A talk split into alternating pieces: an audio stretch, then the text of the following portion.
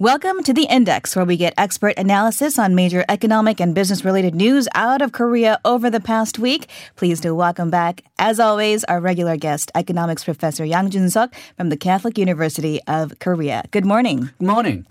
All right, so we have some GDP numbers to get to our first, since I guess COVID 19 really shook the nation's economy. Korea's first quarter GDP estimates were announced Thursday, and um, China's, which came out earlier, obviously, first quarter growth did fall by 6.3% year over year. How was Korea's growth uh, in comparison?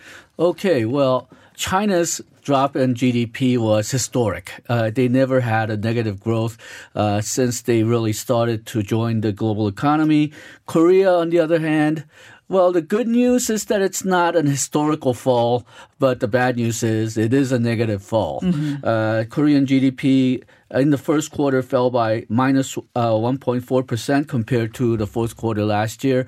Unlike China, we do uh, we do quarterly numbers quarter by quarter, whereas the Chinese numbers they usually compare it to what happened a year ago. Okay. Uh, so it's not as bad as China. China, if you do it quarter by quarter, apparently the uh, it was a lot worse than uh, minus 6.3%.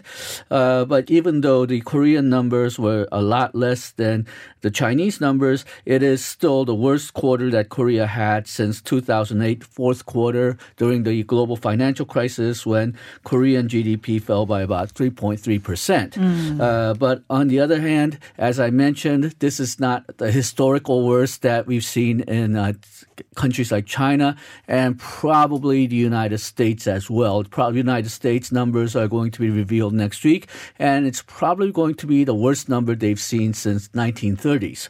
Uh, but for Korea, we had at least five other cases where we had even worse quarterly growth. Uh, the biggest was in 1998 during the Asian financial crisis, the IMF crisis, where it fell by 6.8%. So, in that sense, we're not doing as badly as some of the other countries. Uh, so that's, I guess, uh, moderate silver lining in the bad news, but the bad news is that we are not doing well. Right. I mean, considering that the worst of at least our first uh, phase of COVID was in the March through, uh, sorry, the January through March period, it is a little bit, um, I guess, comforting, although we don't want to get too excited since Korea is an export driven economy. Therefore, we have to keep an eye on the second quarter numbers as well. But uh, can we dig into this report a little bit further? How did consumption in particular do, um, as well as investment and exports? Okay, well, consumption was the really bad news in the picture. It fell by a whopping 6.4%. Now, this is the second worst quarter for consumption on record. The first was uh, during the 1998 first quarter during the Asian financial crisis when it fell by 13.8%. So we can tell ourselves at least that there were worst case worst cases. Mm. Uh, of course, that's not that much of a good news, but I guess we'll take that for now. Uh, exports fell by minus minus two percent, but uh, it fell by worse percentages even recently. Last year, during uh, 2019 first quarter, it actually fell by 3.5%. And 2018 fourth quarter, it fell by 2.4%. So, yeah, we would have liked positive numbers, but this is not a very unusual number. Uh, but uh, I guess also another sort, sort of a silver lining is that the investment both business investment and construction actually rose by a little bit. Oh. Uh, so the uh, construction rose by 1.3%, business investment rose by 0.2%. And another bit, bit, of a surprising news is that if you look compare it the, to the fourth quarter, government consumption rose only by 0.9 percent, uh, but that just shows how much dependent Korea has become on government spending for the last couple of years. If you look at it compared to a year ago, during mm the first quarter last year, it, the government consumption actually rose by 7.1%. So we actually are depending a lot on government consumption. And how about services? Was that hit hard as feared? The whole number for the entire services industry doesn't look that bad. It's minus 2%. But once you go into uh, the individual subcomponents, uh, then you see some really different numbers. Uh, dining and lodging, which were expected to be the hardest hit, fell by 6.5%, so that's not good. But transportation fell even more, uh, minus 12.6%. And that's probably because international air travel for people has basically frozen right now. Oh, yeah. Uh, and then uh, medical and social services also fell by 5.2%. You'd imagine that a lot of medical services went up, but medical services for COVID went up, but virtually for every other diseases, no one wants to go to the hospital right now. And then cultural and leisure services fell by 6.2%. But on the other hand, maybe not so surprisingly, financial services rose by 2.3%. Hmm. Well, we'll leave, I guess, that report there. And uh, another headline that came out this week was the fifth emergency economic meeting chaired by President Moon Jae-in. Of course, once we get these high infection numbers behind us, the economy is going to be perhaps an even bigger task to try to surmount.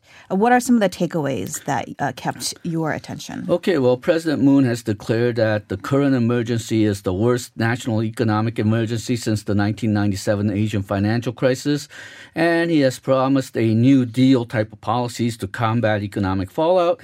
And as expected, he especially emphasized the need to maintain jobs and employment. So uh, during this particular fifth emergency meeting, additional 10.1 trillion won was to be allocated for employment assistance above the previous allocation of 27.4 trillion won. This money will be used to help maintain uh, employment for micro businesses, income support for workers and unemployed, and emergency creation of jobs, and about 75 trillion won above the previous allocation of 100 trillion won will be allocated for assistance to firms and perhaps most controversially, government will sponsor, create 550,000 government jobs, but apparently 300,000 of those jobs will be for the unemployment and no longer self-employed.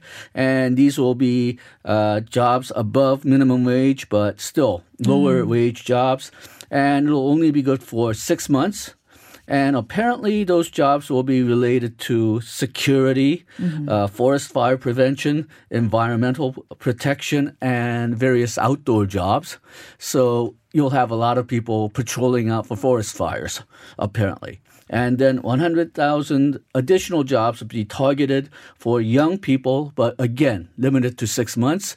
I personally think this is a uh, fairly good decision because, well, if you give uh, permanent government jobs in the, these type of cases, then even when the government, when the uh, economy recovers, you'll perhaps have too many government workers, and that will create a lot of burden for the economy in the future. So, six month contract, perhaps renewable if the COVID recession continues, seems to be a good idea. Mm. So, the 550,000 jobs that the government wants to create is all within the government sector, though. Yeah, it's basically the government going to be paying these wages. Okay.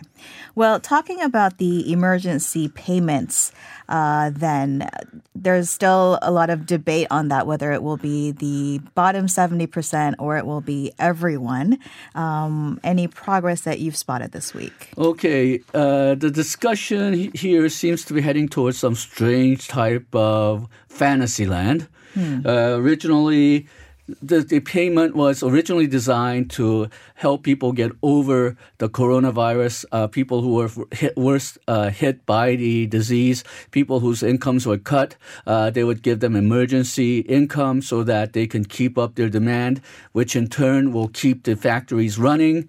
Uh, so basically, it started out as a very good idea to try to get over the uh, coronavirus uh, shock but then it turned into a discussion about so-called basic income. Mm-hmm. And as you mentioned, then they decided that because of the uh, government budget problems, they would only give it to 70% of the uh, uh, poorest or not, I guess 70% you can't really call them poorest, but 70% of the poorer part of the population, 30% of the richest population will not get any money. And then that caused a lot of political problems. The opposition party said we, first of all, 70% was too much. And then right before the election, they turned that around. Everybody should get some money. And then after the National Assembly elections, even though the ruling party won the National Assembly elections, they turned they switched their point of view saying now everybody should get some money mm-hmm. but the opposition party then switched their position so that now they're saying 70% only should get the money and the compromise that was worked out uh, which is it sounds a bit ridiculous frankly is that they would give money to everybody, but the 30% richest uh, Koreans would be encouraged to contribute that money. Uh, in which case, the government would uh, count that as a charity contribution, and they would uh, take 15% uh, tax exemption on that 100 won contribution. Now, it wasn't entirely clear when the plan was uh, worked out whether that payment of a million won for four people family would be counted as an income that was then taken away, in which case you would have to still pay income taxes on it, even though part of that would be exempted. Now they're saying uh, you can refuse the uh, emergency payment if you're rich enough, mm-hmm. uh, and then they'll give you the charity contribution anyway, so it won't be part of your income. But they have to change the laws. Hmm. And given the uh, past record of National Assembly, I'm not sure if they can pass a law before they can actually send the monetary payments. Oh, okay. Well, you would think that speed is very important when it comes to especially those families that are at uh, very, very dire straits. So we hope that that something, a decision would be made soon.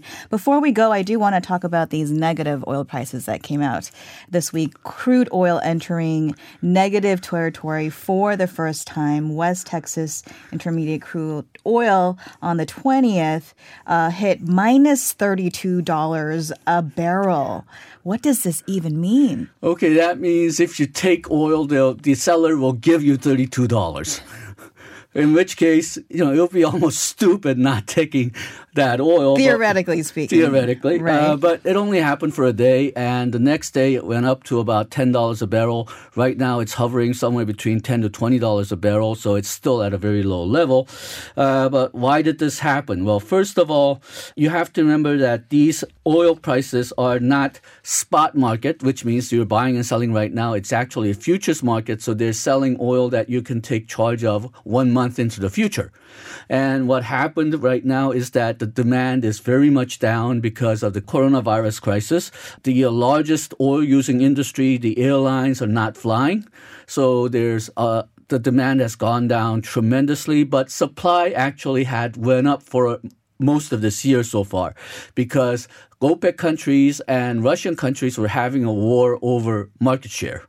And that even though they did uh, agree on reduction of oil production.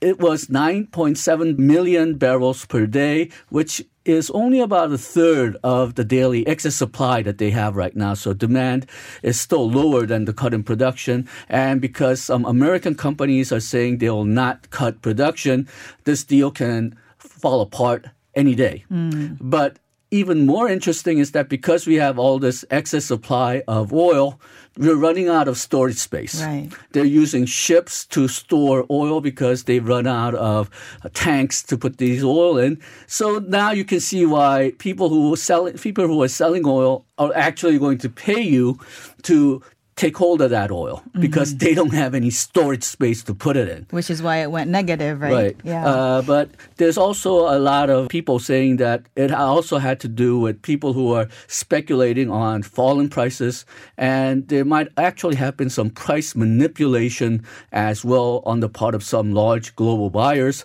uh, because it fell on the negative range only for one day and then it went back to $10 range. Uh, but still, it does tell you that the global oil market right now is in a big mess. Yeah, and there are uh, repercussions for that for companies here in South Korea as well. So definitely something to keep an eye on. But for now, uh, Professor Yang, um, this is the last time we'll be hearing from you on a regular basis as TBS starts a new season. So I want to say thank you so much every week for coming in and uh, walking us through these numbers so that we can understand it a little bit better. Well, thank you for having me, and I hope I'll meet all of you sooner or later again.